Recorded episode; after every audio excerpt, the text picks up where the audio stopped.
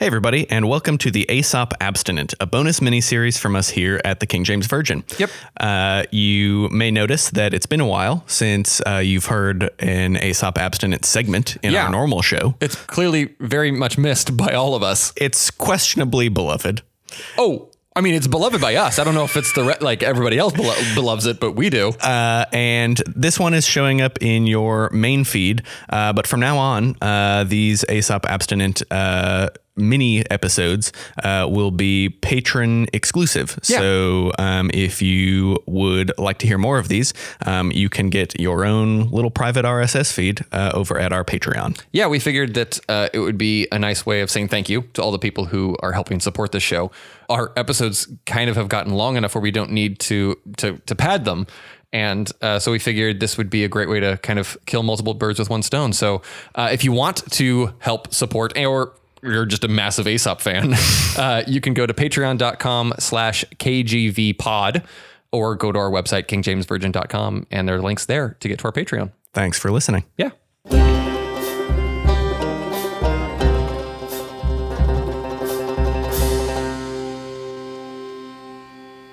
So here we are. Uh, Aesop has been sold to Xanthus, the philosopher.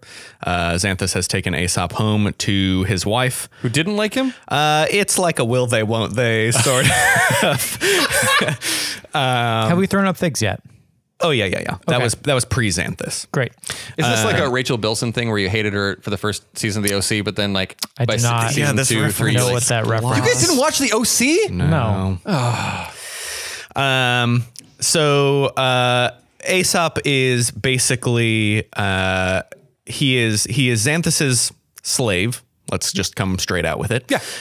We're okay. No, isn't he a servant? Like, right? Like, well, is He was purchased. he Right. was purchased, uh, and he Xanthus has a lot of followers. He's a great philosopher, supposedly. Aesop is kind of like there to poke holes in a lot of his greatness and Really? theories. Yeah, like so Xanthus will go around philosophizing, and then Aesop will be like, about this. yeah. But only in writing. Um, at this point, I believe that he actually He talks, now? Yes.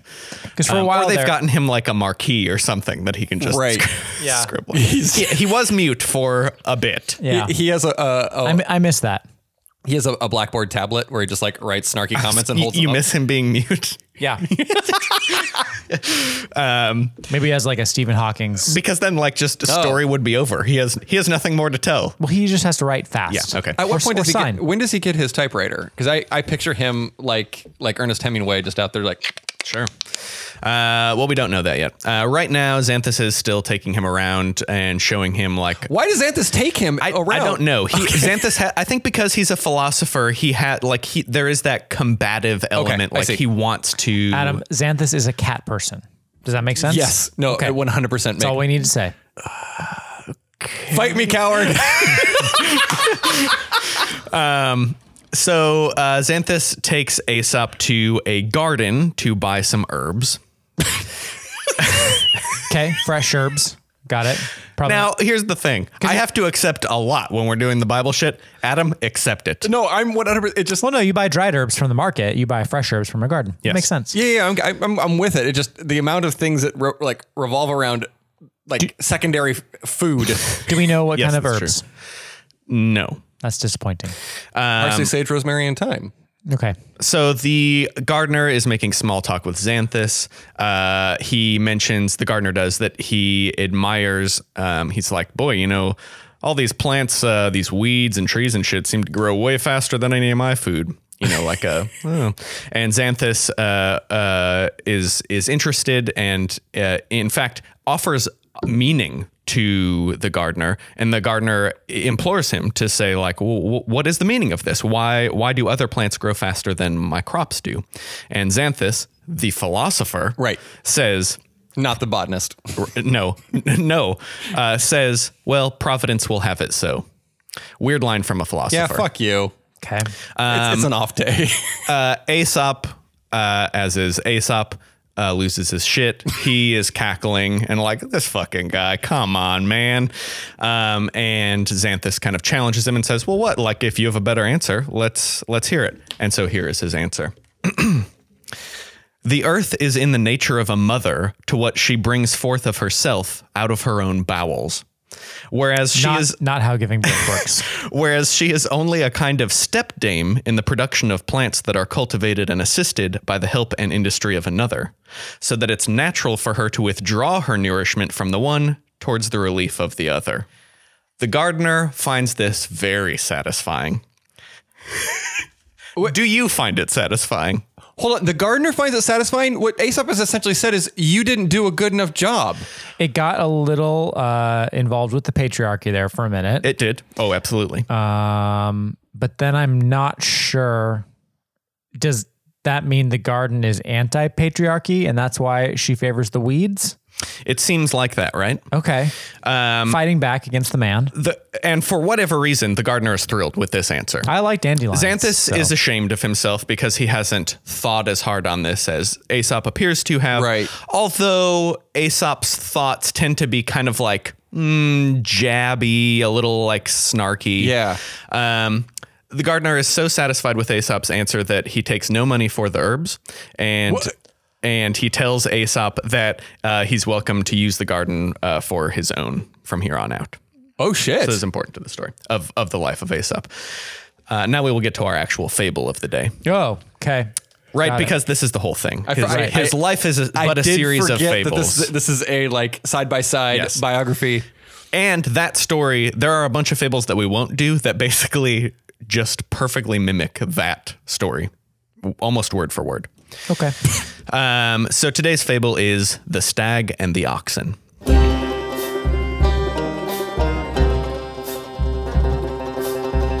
The Stag and the Oxen.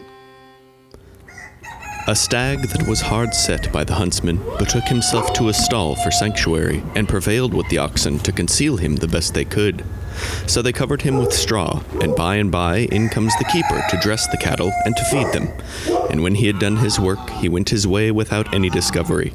The stag reckoned himself by this time to be all out of danger, but one of the oxen that had more brains than his fellows advised him not to be too confident neither.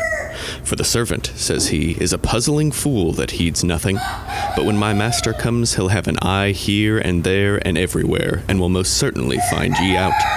Upon the very speaking of the word, in comes the master, and he spies out twenty faults, I warrant ye. This was not well, and that was not well. Till at last, as he was prying and groping up and down, he felt the horns of the stag under the straw, and so made prize of him.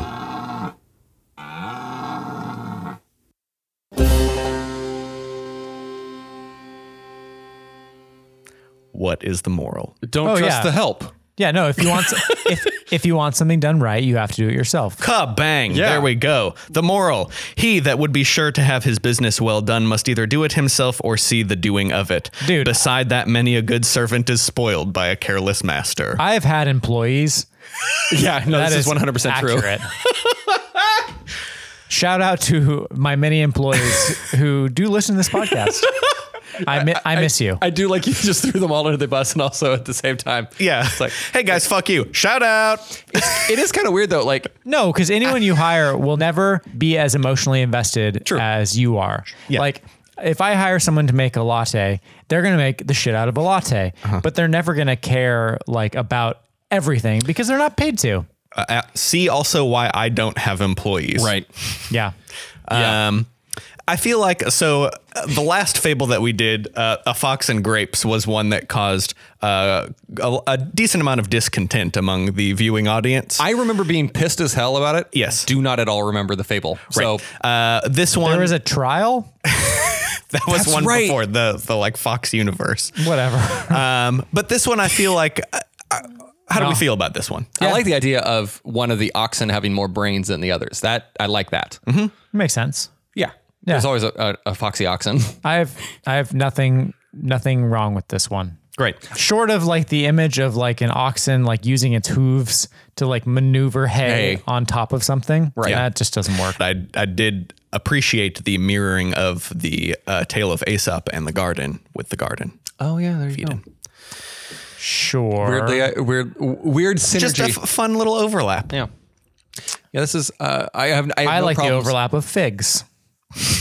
Yes, the fig story is going to be hard to beat. No, I bo- don't just know both That, universes. There's a lot of figs. it's true. We live in that world. We need more Less problems. vomit. I was gonna say we need more problems where the the easy immediate answer is just like vomit all over the floor. Make everybody else do it. Right. Too. Like, well, you do it. Yep. I did my bit. I just we don't you don't run into those problems anymore. Like you just don't. No one ever comes up to me and is like, Adam, did you eat all the fi- uh, all the figs? well, I can prove it wasn't me. It's disgusting. uh, that uh, I guess I've also never been a stag in a hay, in a in an oxen uh, f- uh, barn, so you know whatever. that uh, closes out this installment of the Aesop Abstinent. I like that one. Thank you, our patrons, for listening to this mini series, and thanks to Fountain Sun for the use of our theme Aesop off of the album Sweep the Temple on Gnome Life Records.